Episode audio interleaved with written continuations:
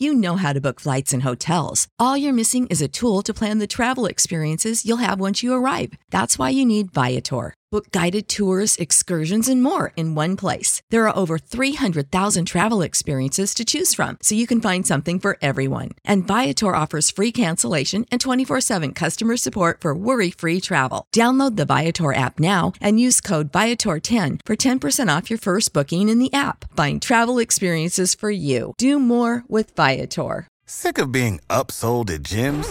My guy, you're currently a base member. For $90 more, I can upgrade you to our Shred membership. For 130 more, you'll be a Swole member. And for just $300 more, you'll reach Sweat Platinum.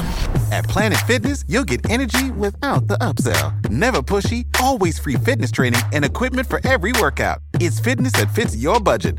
Join Planet Fitness for just $1 down and $10 a month. Cancel anytime. Deal ends Friday, May 10th. See Home Club for details. Fantascientificast.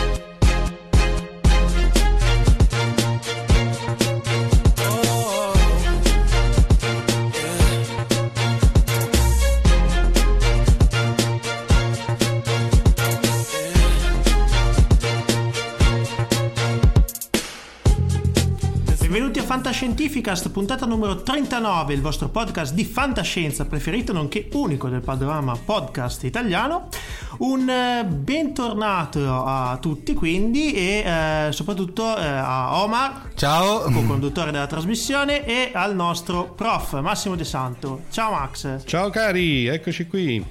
che in un 1-2, diciamo brevissimo, dato che siamo in periodi mondiali, usiamo questa metafora calcistica.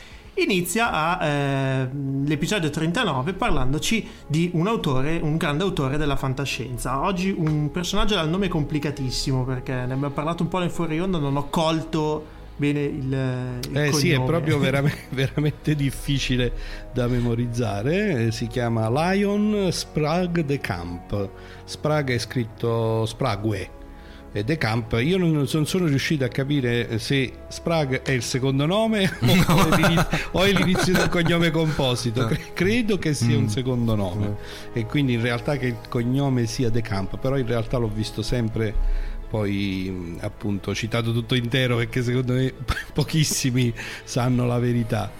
Comunque è uno scrittore americano, come dicevamo nell'ultima puntata a cui ho partecipato, cioè, torniamo alla fant- fantascienza proprio degli anni d'oro, è un autore che ha dato il massimo del contributo nel decennio tra il 30 e il 40. Ah ok, proprio. Eh, ha una produzione comunque vastissima, ha scritto oltre 100 romanzi e, mh, fino a tutto il 1990 mi pare che sia la sua ultima pubblicazione, è morto nel 2000 alla veneranda età di 93 anni.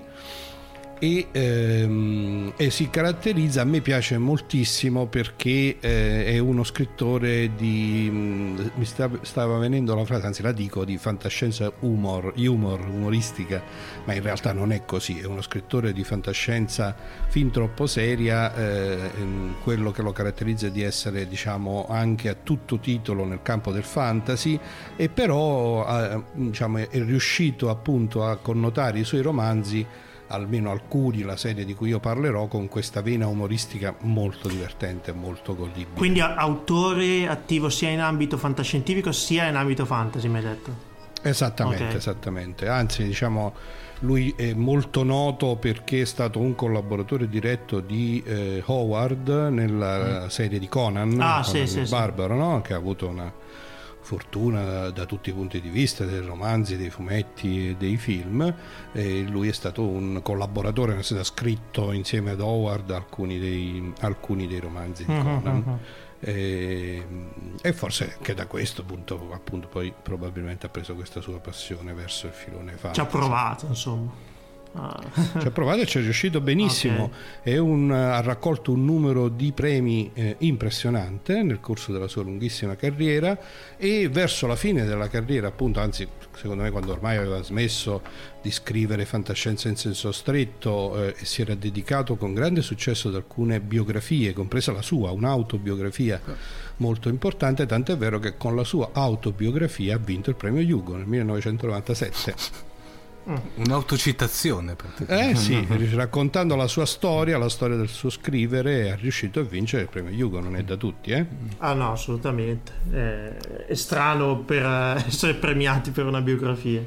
Non è, non è una cosa non è così no, comune. Decisamente. Allora, perché l'ho scelto? Eh, per tornare appunto nel meglio della fantascienza degli anni d'oro, ma anche perché, come dicevo, la lettura è molto godibile, quindi perfettamente adeguata al periodo a cui ci avviciniamo, insomma ancora, è ancora presto per dire che si va in vacanza, ahimè, anzi questi sono i mesi in cui si pedala in salita mamma mia, arranca verso la fine del mese di luglio, eh, però ecco, forse anche per questo, quindi o in preparazione delle vacanze o poi uno se lo conserva per le vacanze ed è una lettura veramente molto divertente, con un gusto del personaggio, delle storie, delle situazioni veramente divertente. Quindi ho detto dai, visto che fa caldo, visto che ci avviciniamo comunque a questo periodo di maggior relax, scegliamo un autore che volendo si può leggere con piacere anche sulla spiaggia. Yeah, cominciamo a mettere e qualche po- libro sotto l'ombrellone. Allora, nella sua vasta produzione io ho individuato sostanzialmente due, eh, due, due capitoli, diciamo così. Uno è costituito da un singolo romanzo eh, che eh, si connota per essere uno dei primi eh, di storia alternativa, di Ucronia, eh, che anzi viene sempre riferito e citato come un libro che ha dettato in qualche maniera il genere, si intitola Abisso del passato in italiano ed è proprio il classico romanzo di fantascienza ucronica, c'è un protagonista che improvvisamente per un evento naturale imprevisto viene sbalzato nel passato.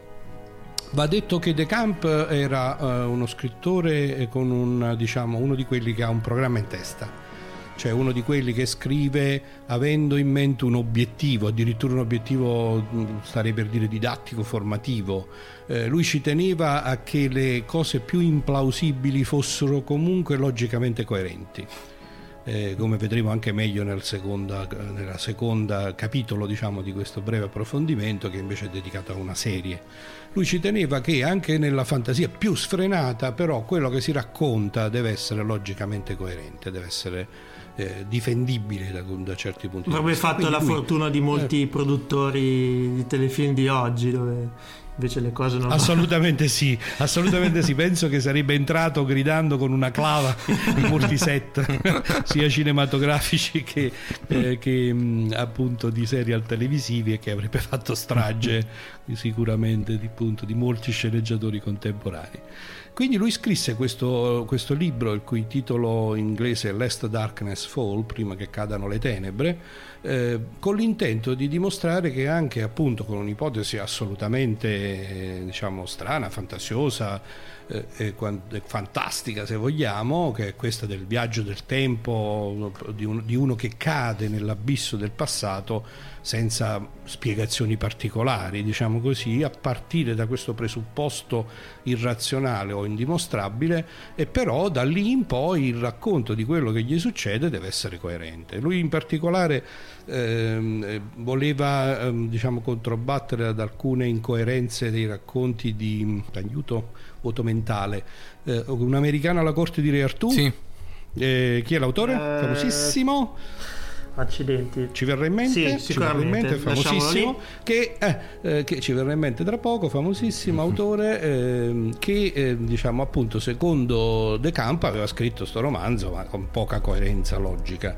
Lui invece racconta appunto la storia di questo eh, signore che cade nel passato letteralmente e finisce diciamo intorno al 700 d.C. Mark nel Twain. pieno di un Mark Twain, no. Mark Twain, dai, caspita, bravi, avete visto Google. Eh sì, sempre. ragazzi, Google Questo poi varrà la pena di scriverci un bel romanzo. Comunque, appunto, effettivamente ci aiuta. Mark Twain, col famosissimo americano La corte di Re Artù, che secondo De Camp era un libro appunto di questi da buttare nel fuoco, perché al di là del divertimento nel leggerlo, però era pieno di incoerenze e di cose irragionevoli. Invece lui ci tiene a scrivere una cosa che eh, sia coerente. Questo libro del 1939 lui racconta appunto di questo signore che viene sbalzato nel passato e che eh, si ritrova nel pieno di questa, eh, di questa eh, epoca nella quale praticamente l'impero romano di Occidente è caduto e eh, c'è ancora in piedi l'impero romano d'Oriente, quindi in Italia c'è diciamo, quella che ahimè è una situazione anche abbastanza contemporanea, cioè c'è l'invasione di barbari da tutte le parti. e lui racconta, il romanzo poi si svolge in perfetta coerenza ucronica, quindi mh, chiaramente l'uomo giunto dal futuro eh, attraverso le sue conoscenze eh, in, in qualche modo cambia il passato, cambia la storia come noi la conosciamo e quindi si inserisce all'interno di quelle che erano le vicende storiche del passato, in particolare della costituzione dei diversi regni, eh, della lotta contro il tentativo di ripristino dell'impero con un altro nome molto famoso, Belisario, no? il generale dell'esercito bizantino che giocò un ruolo molto importante in quegli anni nei vari, nei vari, tentativi di rimettere insieme i cocci dell'impero romano di Occidente, come sappiamo miseramente falliti. Però, come dicevo, il racconto, il romanzo, che non è un romanzo molto lungo, è un romanzo breve per i nostri standard contemporanei, mi pare 200-250 pagine, ehm, si svolge appunto con un assoluto rispetto della coerenza logica interna. Quindi eh, vengono descritte le situazioni realistiche nelle quali le conoscenze contemporanee eh, possono aiutare, a volte anche cambiare drasticamente alcuni risultati, per esempio di battaglie o di cose del genere, attraverso l'introduzione di alcune idee moderne.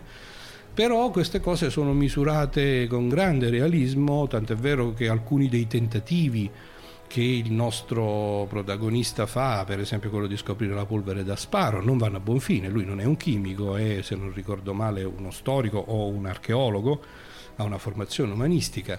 E quindi, per esempio, mentre ricorda bene alcuni principi di strategia bellica e riesce a metterli in pratica, altre cose non riesce a farle. Ed il racconto è un racconto appunto assolutamente plausibile.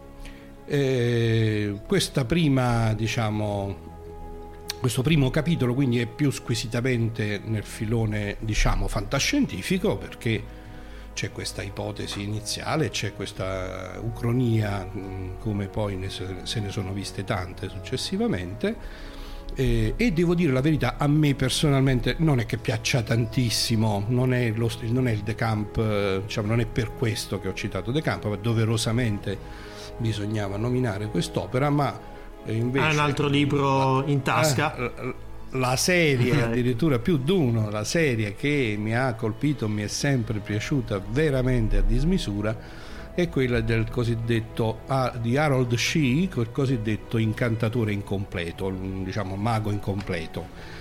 Eh, in Italia c'è stata una bellissima edizione dell'editrice Nord che, a cui non andrà mai reso abbastanza merito per l'opera che ha svolto negli anni 70 e 80 di pubblicazione di questi capolavori della fantascienza e del fantasy. Il titolo italiano era Il castello incantato perché appunto si tratta di una serie eh, in cui eh, l'ipotesi è questa ed anche questa è un'ipotesi diciamo di partenza abbastanza fantascientifica eh, anche se a me fa un po' ridere poi la scelta del contesto che vado a raccontarvi. Eh, ricerche psicologiche. Il protagonista mm. Harold Shee è uno psicologo, è uno psicologo universitario, tra l'altro molto divertente la descrizione che lui fa del mondo universitario con le relazioni tra il professore di ruolo, l'associato, mm. il ricercatore aggiunto e via così. Ti sentevi e, preso? Sì, ovviamente.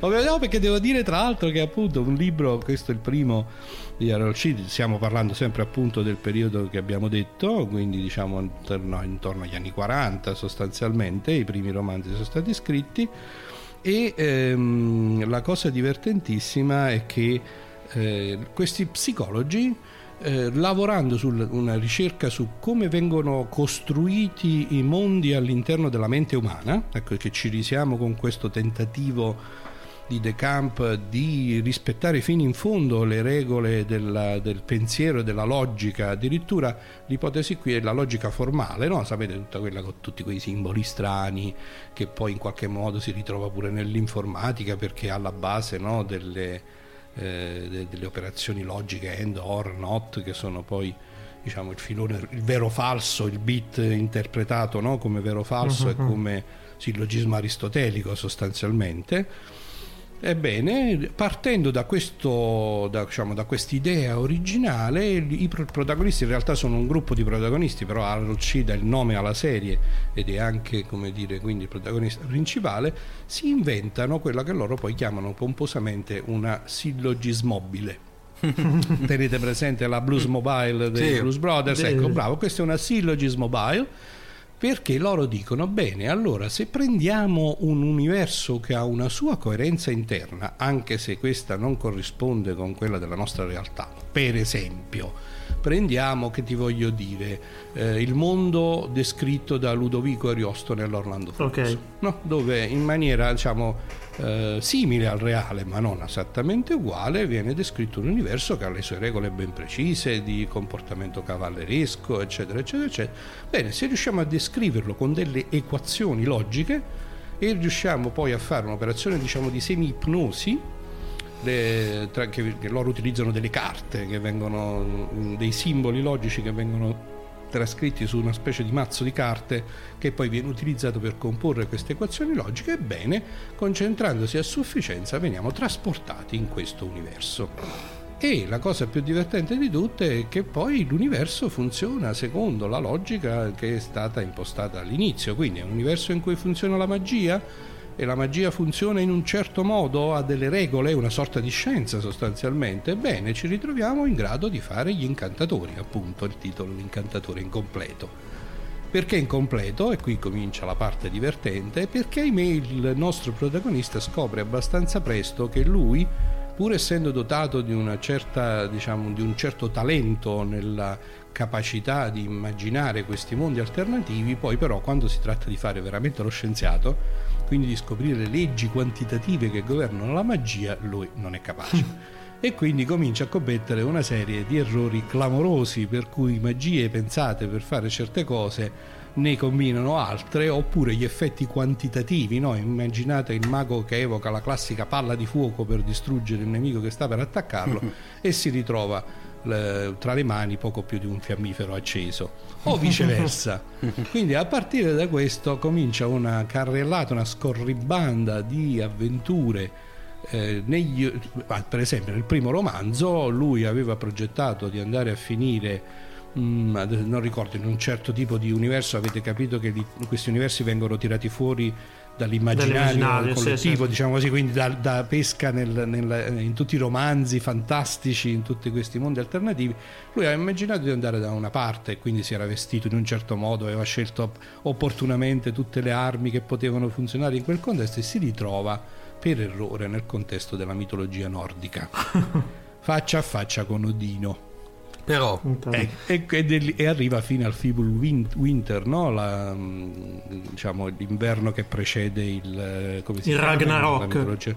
Eh, esattamente il Ragnarok. Quindi nel primo romanzo il nostro povero Harold Shea, che mi pare volesse andare, siccome lui era di origini irlandesi, volesse andare nel mondo della, del mito irlandese, si ritrova invece nel mezzo del Fibul Winter subito prima del Ragnarok. Sembra e... la versione fantascientifica barra fantasy di Non ci resta che piangere. di, no, eh, dai, lo sai che adesso che mi ci fai pensare non ci resta che piangere. È effettivamente basato in fondo su una cosa, su un'idea abbastanza simile, che uno, anche se lì diciamo, forse somiglia più all'Ucronia, cioè i due protagonisti erano stati eh, ributtati nel passato sì, reale. Invece qui, è, qui invece è, è, la meraviglia di trovarsi nel mondo immaginifico di un certo autore, un certo romanzo, appunto Il Castello Incantato è proprio perché il secondo romanzo della serie è, è, diciamo, è ambientato nel mondo del, di Ludovico Ariosto dell'Orlando Furioso,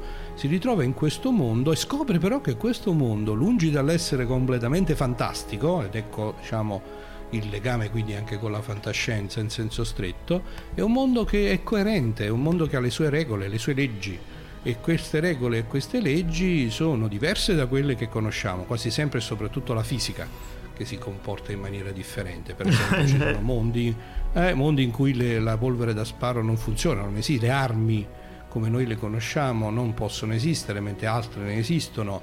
E quindi diciamo deve fare poi i conti con questa situazione un po' paradossale che spesso poi si trasforma ovviamente nel da un lato nel rischio della pelle da parte dei protagonisti eh, e dall'altro lato nell'occasione per compiere geste eroiche. La serie si poi sviluppa appunto in una serie di romanzi, in realtà eh, eh, Sprague de Camp la scriveva insieme a un altro autore di nome Fletcher Platt, che, eh, Pratt, scusatemi, che eh, evidentemente questi due insieme riuscivano, avevano veramente un'alchimia particolare, ma ci vuole perché la, il tono di questi romanzi è veramente divertente, godibilissimo, ci sono tutti gli elementi classici, l'eroe, eh, l'antieroe, poi viene, Harold Shee viene accompagnato dal suo professore, il quale naturalmente invece essendo un ordinario sa bene come si fanno le cose, quindi diventa un mago molto più bravo di lui, però nello stesso tempo non ha l'abilità fisica, Shee è un giovane brillante, sa andare a cavallo, un bravo spadaccino.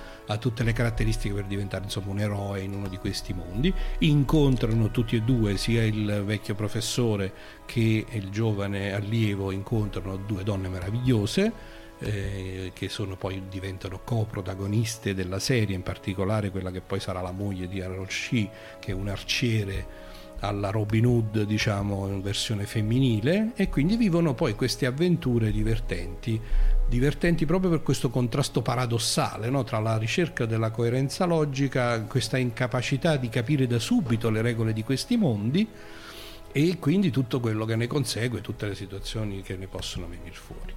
Quando Pratt eh, morì, abbastanza giovane, eh, la serie fu interrotta, e, mm, però ha, ha, veramente lasciato un segno eh, in, in, in, diciamo in un gruppo di appassionati, tanto che eh, una serie di giovani scrittori, molti, molti, molti anni dopo, 40 anni dopo, ha spinto il ormai vecchio Sprague de Camp a riprenderla ed ha ricominciato diciamo, questo ciclo di avventure scritte da questi giovani autori e supervisionate in qualche maniera da Pratt eh, 40 anni dopo, in particolare uno, Christopher, Christopher Stasheff, di cui poi parleremo perché ha una sua produzione indipendente e molto interessante uh-huh. su un genere simile è stato diciamo un po' il promotore di questa iniziativa e la cosa interessante è che non tutti ma alcuni dei romanzi che sono stati scritti successivamente sono uh, assolutamente comparabili con i primi della serie quindi mantengono questo tono di fresca godibilità di cui parlo. Allo stesso livello insomma allo stesso livello esattamente sì, mai convinto mm, ragazzi lo vado vale, a cercare. vi assicuro il castello d'acciaio è la versione eh, o il castello incantato ho detto prima no ma il titolo è il castello d'acciaio perché la, la cosa divertente di questo universo diciamo simile Orlando Furioso è appunto che il mago il grande mago che lo governa ha costruito questo castello d'acciaio che però ha tutti i problemi dell'acciaio dell'epoca poi, mm-hmm. quindi scricchiola, si arrugginisce e il mago deve continuamente fare magie per oliarlo tutto, è divertentissimo ragazzi. Ve lo raccomando, così come lo raccomando ai nostri eh, ascoltatori. Eh, naturalmente, come, so, come, al solito, ahimè, eh, tutte le opere di, eh, di Sprague de Camp si trovano molto facilmente in versioni ebook nella, in lingua originale di edizioni italiane, ahimè le uniche che eh, ricordo, ho anche rapidamente cercato, sono quelle della editrice Nord eh, che si trovano con un po' più di fatica magari nei circuiti eBay, qualcosa su fantascienza.com o in qualche formato ebook non del tutto autorizzato. Finisco qui. E qua Finisco qui. Ci fermiamo. Finisco qui. Purtroppo, purtroppo è appunto un problema, però leggerlo in inglese è divertentissimo, eh, così come in italiano. Benissimo, grazie Max. Eh, personalmente mi hai convinto, quindi il primo libro che metterò sul tavolo per, per, l'estate sarà proprio questo qua. A dire la verità ne ho un altro in cantiere, ma penso che lo farò fuori abbastanza breve. Fantasy in questo caso, quindi non andiamo, non andiamo oltre. Ti... Bene. Come? Bene, bene, dico, fai bene. Ogni tanto un un'incursione nel fantasy ci vuole. Eh, tra l'altro ho fatto fatica a trovarlo, perché eh. non è un libro che non è più pubblicato, quindi eh, me lo devo proprio vedi, vedere adesso. Abbiamo, sto, abbiamo questo problema che almeno in Italia eh, con la scomparsa dell'editrice Nord eh, veramente la possibilità di ripubblicare o pubblicare questi mm. libri si è un po' rarefatta ci sono alcune, come sappiamo, alcune case editrici che ci lavorano, però insomma ci sono tantissime opere ormai abbandonate. Era un peccato. darci da fare. Era un peccato proprio. C'è qualcuno che sta caricando una sveglia proprio a segnalare il che il tempo... tempo che passa, il tempo che passa, avendo parlato sostanzialmente di viaggi nel tempo o di viaggi in mondi meravigliosi, mi pare una colonna sonora di sottofondo molto buona. Non hai idea di chi sia, vabbè, comunque. Eh, non lo so neanche io. Eh, Omar, mi sa che sei te il colpevole. Va bene, Max, ti ringraziamo tanto e ci sentiamo poi quindi per la prossima puntata. Un caro saluto a voi e a tutti i nostri ascoltatori. Ciao Max. Ciao!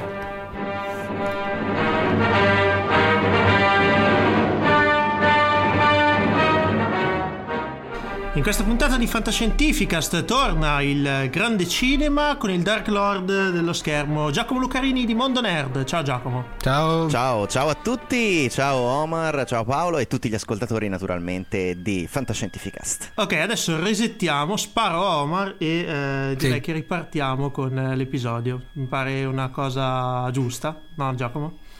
Sì, sì, assolutamente. Eh, Parliamo ovviamente di Edge of Tomorrow e così introduco un attimo l'argomento che andremo ad affrontare. Prego. Quello che vi dirò sembra assurdo. Ma dovete ascoltarmi. Da questo dipendono le vostre vite. This is not the end.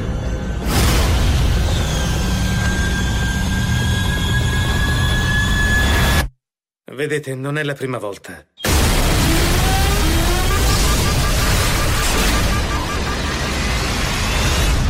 Che facciamo questa conversazione. Che giorno è? Il giorno del giudizio. Sei appena arrivato con le nuove reclute.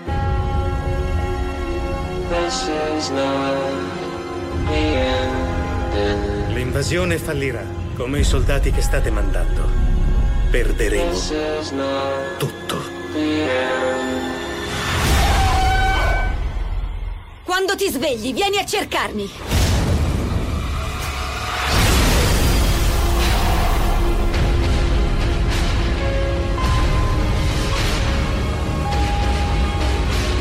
Tu sai cosa mi sta succedendo. Quello che succede a te è successo a me. Hai assorbito il loro potere.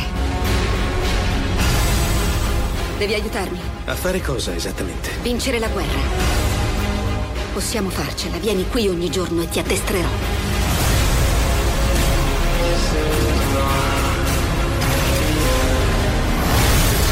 Qualunque cosa io faccia, tu non vai oltre. Perché dovrebbe importarti di me?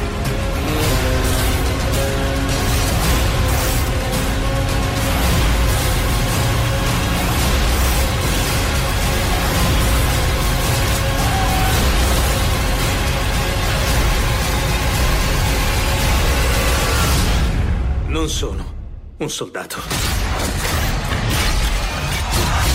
Certo che no. Sei un'arma.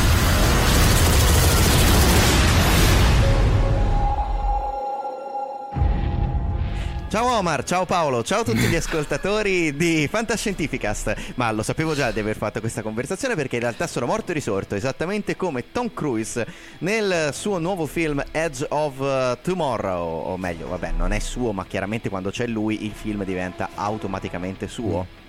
Che tanto eh, i Tom Cruise movie ormai sono un genere a parte.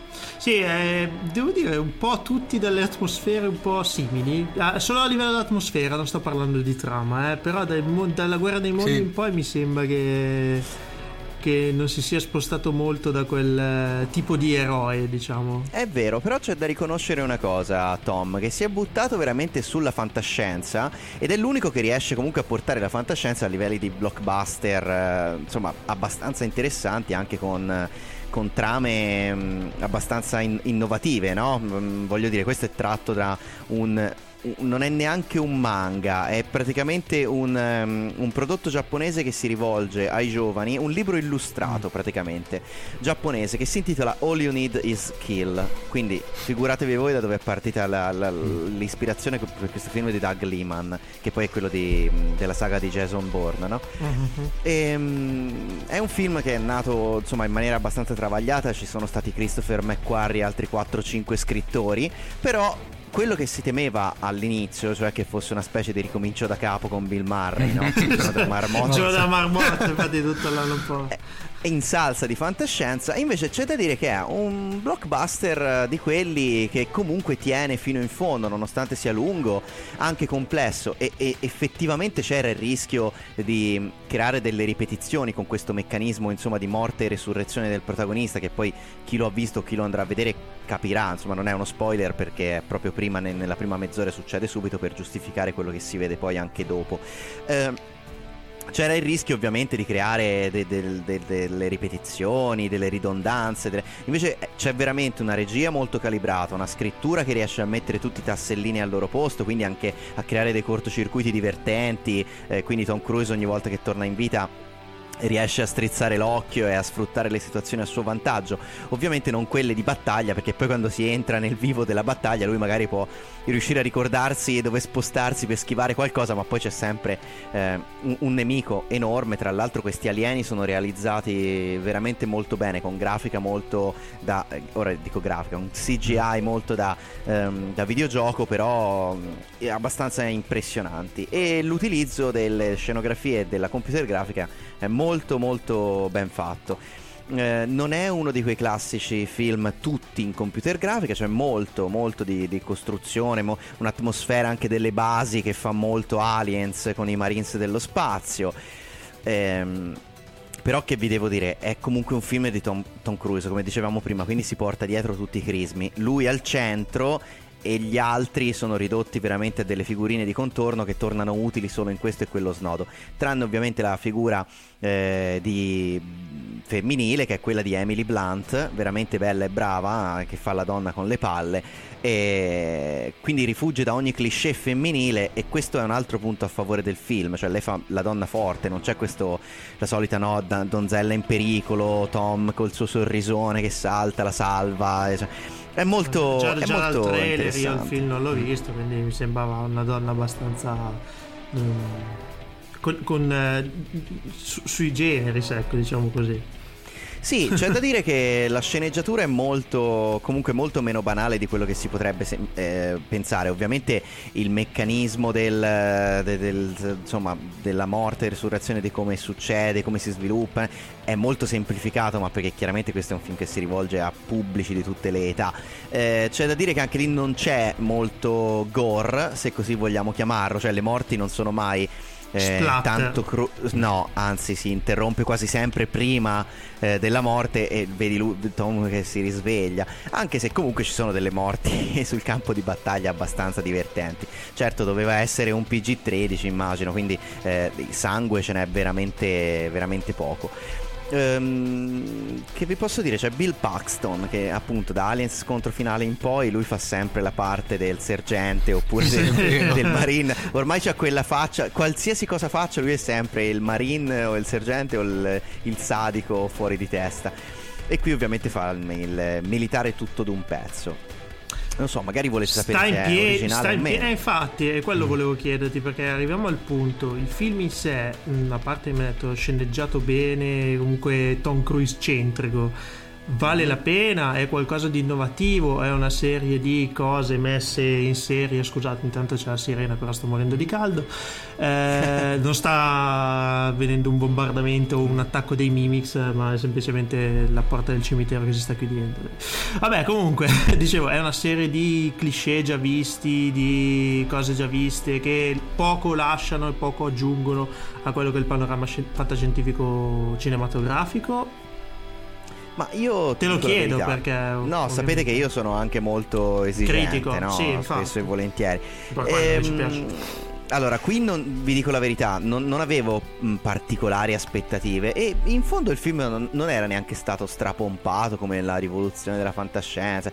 È un film che eh, si gode stando sulla poltrona, è divertente, insomma ti, mh, ti lascia comunque in alcuni punti soddisfatto per delle trovate, non è mai né troppo banale né troppo eh, diciamo così originale, quindi è il classico filmone che ti metti lì, te lo godi, te lo guardi e poi ti, ti- ti diverte. Io quindi non, non me la sento di stroncarlo, tra l'altro lo ha fatto il pubblico americano, non, non stroncato, ma insomma diciamo che non ha fatto grandi incassi in America. Ecco, eh, anche questo dice molto, perché a livello mondiale, all'estero, ha incassato molto bene, cioè abbastanza bene, via.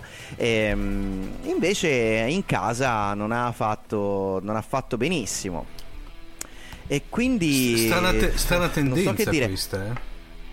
Strana tendenza, però è vero Lancio sbagliato? film- No, non direi. Forse era, forse era confusionario questa storia della morte e della risurrezione del ricominciare dall'inizio. Però eh, devo dire la verità. Eh, costava 178 milioni questo film eh, e ha fatto nelle prime settimane, ora non so a che punto siamo anche perché ogni giorno le voci si rincorrono, circa eh, 100, mm, 110 milioni nel Ah. mercato do- domestico. Ah, domestico. Però, però probabilmente riuscirà a rientrare completamente Mm. nei costi e anche a guadagnare grazie all'estero, visto che è andato molto bene.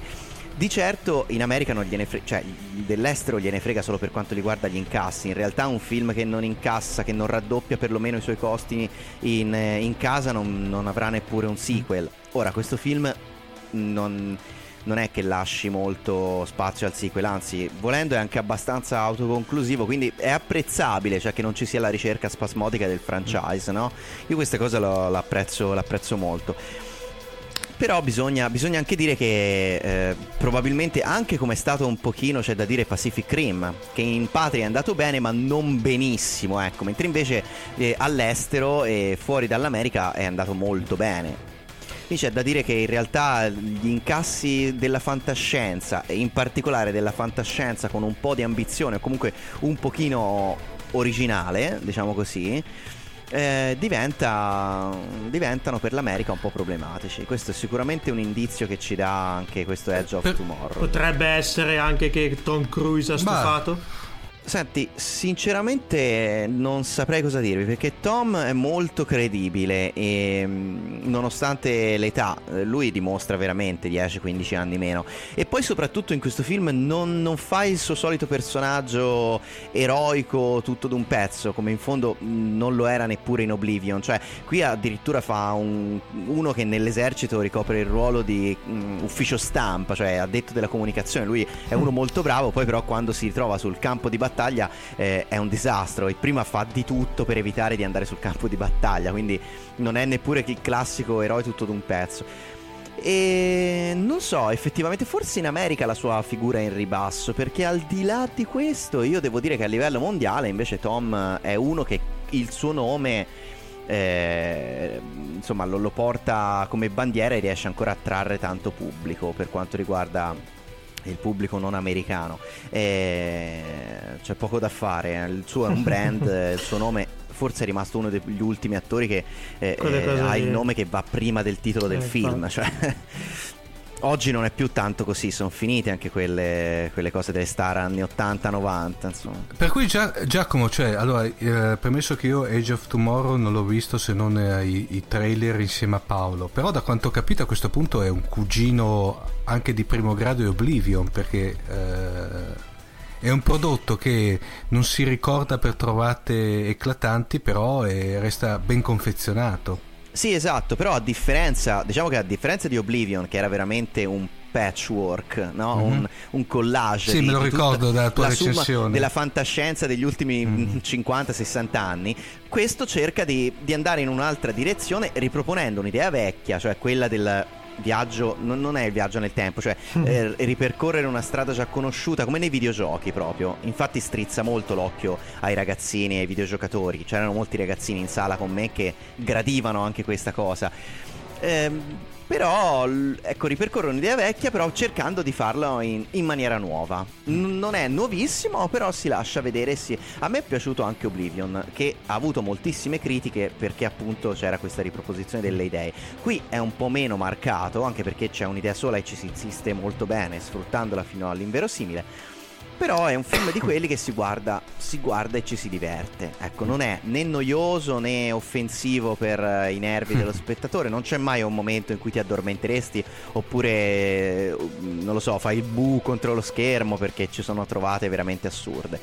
È chiaro che si parla di fantascienza, quindi bisogna chiudere un occhio su certe dinamiche, però è un, un, un'operazione secondo me molto onesta e, e, soprattutto girata e scritta bene, quindi eh, non, è da, non, è da, tutti i giorni, ecco, non si trova tutti i giorni un blockbuster comunque che costi così tanto e che riesca a dire qualcosa in maniera diversa, cioè voglio dire se vi ricordate per esempio Elysium era un blockbuster, sì che aveva delle idee magari interessanti alla base, no? il terzo mondismo, la divisione tra eh, poveracci e, e, gente ricca che vive nell'Eden, nello spazio, però era un film che alla fine rimaneva imballato proprio da queste idee e dal fatto che bisognava rispettare un budget talmente grosso che alla fine non si volevano correre rischi e quindi secondo me le idee innovative erano un po' trattenute. Mm. Invece Edge of Tomorrow riesce a a essere un pochino più tranquillo ecco, in quello che vuole raccontare e quindi rischia di deludere meno lo spettatore anche un pochino più esigente perché alla fine sa quello che va Mamma a vedere. Mia. Ecco, io per Elysium avevo delle aspettative molto alte. Poi non, non, sono rimasto deluso, però devo dire che sinceramente ci si poteva aspettare di più. Ecco, questo film invece è proprio un film da divertirsi. Il marketing ormai, ragazzi, eh, governa, eh no, governa proprio possiamo, non possiamo sfuggire. la fantasia di, di tutti i sceneggiatori. Bene. Sì, più che la fantasia, il portafoglio e la Eh, penna. Bene, ma hai mai incuriosito sicuramente perché il trailer non è che mi ispirava più di tanto, quindi andrò sicuramente ad approfondire la conoscenza con questo Edge of Tomorrow. Un'ultima domanda che volevo farti, estemporanea Giacomo, un commento a caldo su una notizia che probabilmente ti è giunta alle orecchie, che la- l'ultima fatica dei fratelli Wachowski, Jupiter Ascending, in Sì. Italia uscirà con sette mesi di ritardo rispetto al resto del mondo. Sì, Commentami un sì, attimo sì, sì, cosa. sì, sì. Ah no, è- secondo me è un suicidio perché eh, non capisco perché è, stato fatto, è stata fatta questa scelta. Tra l'altro il titolo che gli è, stato, gli è stato dato in italiano è una stronzata, se posso permettermi, perché Jupiter, il destino dell'universo, sembra veramente una cosa già trita e ritrita. Vabbè volte. ragazzi, eh, cioè, pote- siamo in Italia. Se, se No, sa- ma visto che siamo esterofoli, eh, esterofili e anglofoni, ecco, eh, cioè non potevano lasciare Jupiter Ascending, che è tanto bella, cioè era molto... Invece il destino Ah. dell'universo, sembra quel, sembra quel, solito, quel solito titolo che viene dato ai teen movie o... non lo so, all'Atlante dell'universo, no? Ve lo ricordate l'altro film dei, dei Sì, Wachowski? Delle nuvole, sì. E pare, allora, pare da una parte che dovessero completare gli effetti speciali. E dall'altra invece che probabilmente la Warner Bros. aveva delle sovrapposizioni e ha preferito non rischiare in quel periodo e andare più sicuro, eh, andare più sul sicuro diciamo così per quanto riguarda gli incassi degli altri film che dovrebbero uscire. Però secondo... Ma quindi il, il rimando non, riguarda solo l'Italia? No, no, no, no, no, no, no, no, è anche, anche ah, l'America. Ah, pensavo fosse una cosa solo italiana. No, allora ho letto no, no, no, no, no, no, hanno no. riportato la notizia in maniera No, e allora in Italia c'è la, la okay. eh, sciocchezza che hanno fatto con i Guardiani della Galassia, no? Che invece di uscire ah, a sì, fine luglio, se non sbaglio, uscirà. Già se sì, ne parlava. Questa è una guarda. cosa veramente assurda perché poi chi veramente lo vuol vedere sono Vabbè, lasciamo perdere, dubito che insomma attenderà spesso e volentieri per chi sono veramente gli hardcore fan dei, dei fumetti. Eh, sì. No, invece è stato spostato proprio dal 18 luglio prossimo al 6 febbraio 2015 e quindi eh, eh, anche proprio in America e quindi bisogna capire se questa, questa scelta è stata fatta in maniera oculata oppure sarà un disastro commerciale, non lo so. Staremo a vedere. Intanto Esatto, in Giacomo, questo scusa. caso proprio sì. Eh, sì. scusa la digressione, ma volevo un commento attimo su questa notizia. No, no, che no, no, eh, si sa che anche qui è, credo pur- purtroppo il marketing a farla da padrone. Eh, certo che mandare i trailer un anno prima e creare Sì. un hype così e poi rimandarlo di sette mesi è proprio da, da- da deficiente, giusto? Già? Sì, premesso che fo- chiedendosi se c'è ancora dell'hype per dei film dei Wachowski, perché effettivamente viste, cioè, le ultime performance non è che proprio siamo... Non lo so, però ti dico. A me il trailer ha incuriosito molto. Mm, ti dico, Sì, no, te- no, temo, quello- temo un mix tra John Carter di Marte e Guerre Stellari abbastanza. Che, che poi voglio dire. eh, come, come già parla- dicevamo, non, non sono così lontani, però mescolato con, eh, con lo stile Matrix loro, eh, non, non lo so, non lo so. Però Mm, insomma è è- vero. mm, temo qualcosa di estremamente adolescenziale, ecco, diciamo così. Speriamo Eh, di no. però insomma mi, mi interessava quindi vedremo un attimo se, se avranno successo e questa- se questa scelta invece si, si rivelerà un suicidio speriamo di no Speriamo di no. Giacomo ti ringraziamo molto e ti lasciamo sappiamo che io impegni. ringrazio voi come sempre e grazie per lo spazio che mi concedete. E a presto alla prossima puntata Ciao. ciao. Ciao a tutti, ciao e ciao agli ascoltatori di Fantascientificast.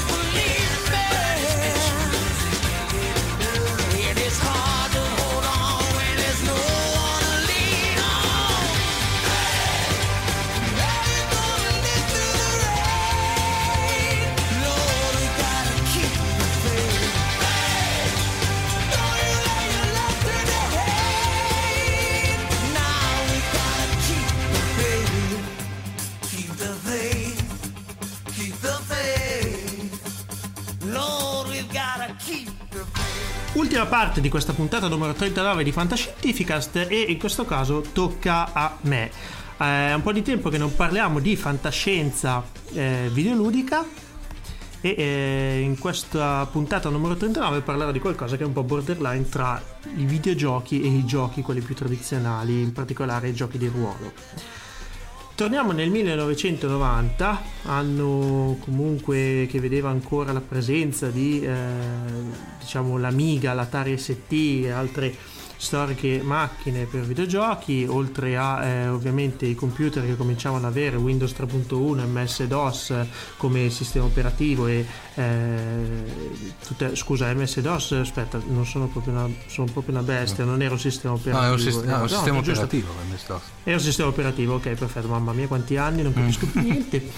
Comunque nel 1990 la Game Designers Workshop, eh, che era una casa di produzione di eh, giochi di ruolo, diede licenza alla Paragon Software, che era, fu una fortunata, diciamo, barra fortunata eh, casa produttrice di eh, giochi per ZX Spectrum, Amiga e quant'altro, in particolare giochi eh, di ruolo per, per computer, produsse un titolo che eh, forse molti di voi ricorderanno che è Mega Traveler 1 la cospirazione dei Zodani. Allora Mega Traveler ovviamente chi gioca a giochi di ruolo sa che stiamo parlando di un videogioco che eh, trae la sua origine nella, ehm, nel gioco Traveler, una serie di giochi di ruolo prodotti da Mark Miller nel 77 e molto popolari eh, negli Stati Uniti più che in Italia. Ti dico la verità, ne parleremo in futuro perché sto sperimentando da questo punto di vista. Quindi eh, oggi parliamo invece di- dei videogiochi della serie che forse in Italia sono un pochino più conosciuti perché furono diciamo commercializzati insieme ad alcune riviste all'inizio degli anni 90 quindi hanno trovato larga diffusione almeno tra chi in quegli anni iniziava a giochicchiare con il computer.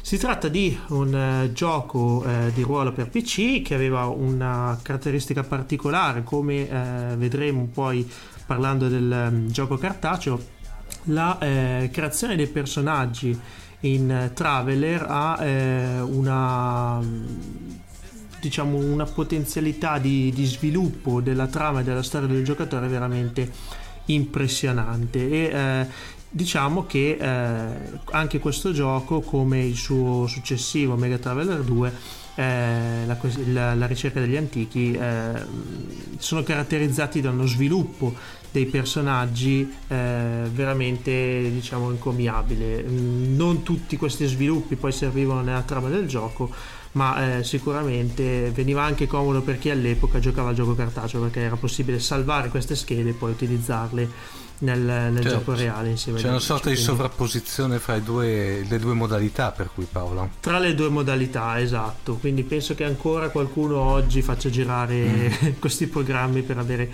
schede, schede di Traveler, di Mega Traveler eh, aggiornate e fatte in maniera molto veloce. Comunque, eh, la trama in sé, eh, diciamo, non eh, ricalca un po' quelle che sono le trame di intrighi tipiche di Traveler, era ambientate nell'Imperium, questo impero eh, umano. eh, stabilito praticamente più di 5.000 anni nel futuro eh, e eh, diciamo che eh, la storia di Traveler è molto affascinante la trama in sé del, dell'Imperium del terzo Imperium poi la svilupperemo eh, in futuro. Oggi mi, eh, mi limito a parlare del gioco. Abbiamo parlato dello sviluppo del personaggio. Ovviamente la grafica si presentava in una fantastica eh, grafica EGA Ega. eh, Omar? Quindi EGA il famoso eh, En- Enhanced Graphic Adapter che girava sui PC IBM di quegli anni, quindi paletta di 16 colori, non stiamo parlando ovviamente di qualcosa di straordinario, vista dall'alto e eh, ampia possibilità di esplorazione di più di eh, 28 sistemi solari con relativi pianeti e eh, città. Eh, battaglie stellari molto tattiche, possibilità di rifittare eh, la propria astronave all'occorrenza e eh, una serie di sidecast eh, tipiche proprio dei giochi di ruolo di, di quell'epoca quindi forse eh, Mega Travel è stato uno dei predecessori di, di poi altri giochi eh, diciamo simili. Mm, forse non ce ne sono stati a pari a livello di eh, diversificazione. C'erano combattimenti durante, ne- nelle città combattimenti nello spazio e tutti molto eh, orientati a, eh, a pagare il giocatore classico non il videogiocatore. Quindi diciamo molta tattica di, di- di basso, di basso livello di, di- di alto livello diciamo. E eh, diciamo forse non molta intuitività in certi tipi di, di, ma, di ma per cui Paolo era veramente un'estensione del gioco da tavolo, veramente. Era un'estensione di fatto del gioco da tavolo, esatto. Eh, non neanche molto facile, diciamo, mentre alcuni giochi di ruolo successivi, delle epoche successive, si caratterizzavano per ehm, diciamo una certa linearità della trama, le sidecast erano mh, de- decisamente gestibili, parlo ad esempio di Baldur's Gate e di altri giochi di ruolo per computer più moderni, erano più gestibili, in Traveler e in Mega Traveler 1 e 2 diciamo che c'era un'altissima probabilità di venire accoppati durante combattimenti provocati da non si sa cosa, da non si sa come e ehm, diciamo il gioco in sé risultava molto difficile, quindi eh, non per i deboli di cuore. Il eh, gioco fu ricevuto abbastanza bene dalle riviste dell'epoca, ne parlavano addirittura di una favolosa grafica EGA. Eh, la eh, supervisione di Mark Miller, il creatore di Traveler, non fu così intensiva nel primo titolo quando- quanto eh, nel secondo. Eh, il secondo, Mega Traveler 2, La ricerca degli antichi, è un gioco del 91, forse questo è il più famoso in Italia, sempre eh, prodotto dalla Game Design Workshop e eh, poi mh, diciamo distribuito dalla Microprose, da- dalla Microprose e dalla Paragon Software, tutte e due aziende defunte Sì. tra l'altro, vabbè. quindi diciamo che eh, dava alcuni aggiunti, alcune buone diciamo variazioni del gioco. L'utilizzo degli hotkey ad esempio che rendevano il gioco un pochino più, più veloce soprattutto durante i combattimenti. Un po' meno complicato ma comunque ad un livello ancora molto alto di tattica e di eh, strategia che bisognava mettere in campo, senza comunque eh, rovinare l'ambiente già fatto e già, già creato di Mega Traveler 1. Questo non fu ricevuto abbastanza bene, devo essere sincero. Eh, avendo ad esempio su alcune riviste specializzate Amiga un rating del 57%, quindi abbastanza basso, nonostante Mark Miller ci, ci mise il becco, insomma il creatore di Traveller si prodigò per cercare di portare nel secondo titolo un po' della sua influenza, ma la cosa eh, assolutamente sfuggì di mano, nel senso che mh, non trovarono diciamo lo stesso flavor, lo stesso sapore trovato nel eh, primo titolo. La Paragon poi si, fonde, si fuse un anno più tardi, l'uscita del secondo titolo con la Take Two, tutt'oggi eh, casa editrice attiva, e eh, così si conclude un attimo l'avventura di Traveller a livello videoludico. Eh, non sono entrato molto nella trama perché eh, la trama mi piacerebbe svilupparla di più parlando del gioco da tavolo perché merita molto di più da questo punto di vista. Abbiamo fatto un viaggio, un viaggio La- anche qui, eh, diciamo, un salto in avanti del tempo. Così almeno i nostri ascoltatori, quando parleremo di, di Traveler, Di Traveler. riprenderanno la puntata 39 e si ascolteranno. Ecco, l'unica cosa che eh, mh, voglio, vorrei consigliare agli, agli ascoltatori è magari di mh, riprendere in mano questo vecchio gioco trovando il modo di farlo girare sulle macchine più moderne in maniera eh, decente. Perché? Perché mh, quando uscì questo titolo, devo dire la verità, eh, probabilmente molti degli ascoltatori erano molto giovani come me, avevano 8 anni, insomma 9 anni.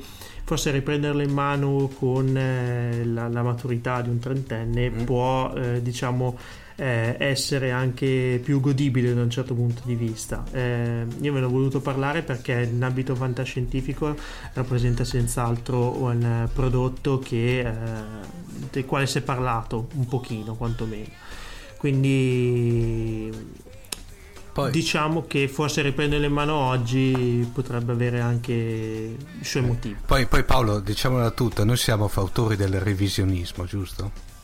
Sì, sì, sì, assolutamente. Mm-hmm. Soprattutto, Quindi soprattutto fantascientifico.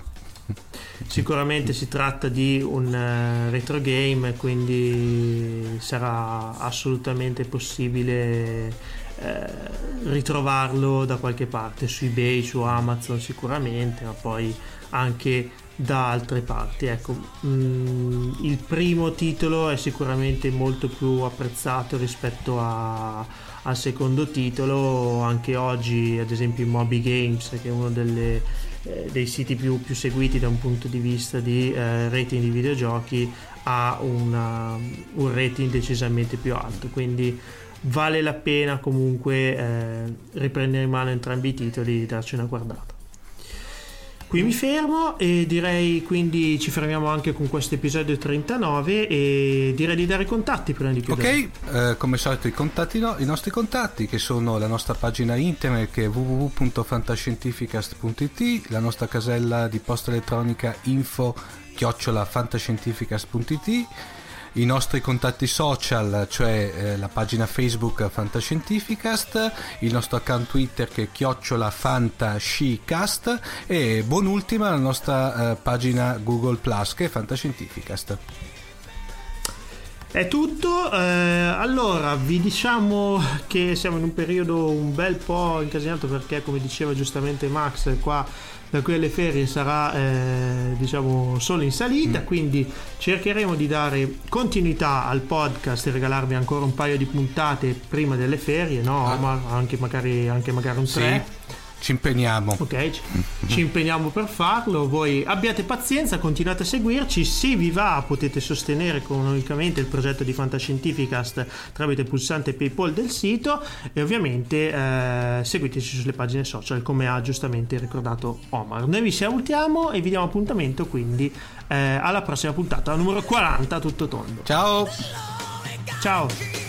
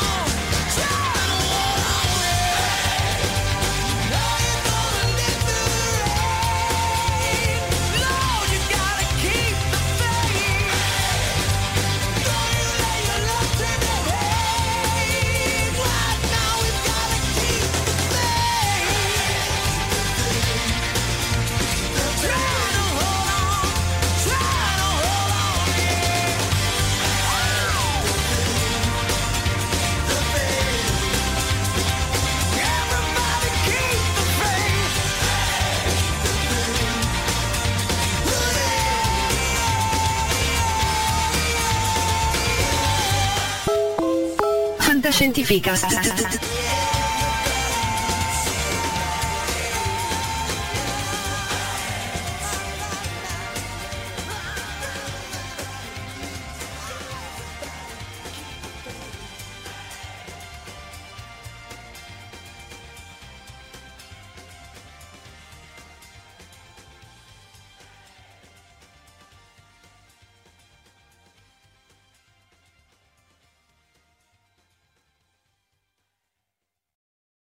You know how to book flights and hotels. All you're missing is a tool to plan the travel experiences you'll have once you arrive. That's why you need Viator. Book guided tours, activities, excursions, and more in one place to make your trip truly unforgettable. Viator has over 300,000 travel experiences to choose from. Everything from simple tours to extreme adventures and all the niche, interesting stuff in between. So you can plan something that everyone you're traveling with will enjoy. Real traveler reviews give the inside scoop from people who've already been on the experiences you're considering. So you can plan with confidence. Free cancellation helps you plan for the unexpected, and 24 7 customer support means you can travel worry free. Download the Viator app now and use code Viator10 for 10% off your first booking in the app. Find travel experiences for you. Do more with Viator.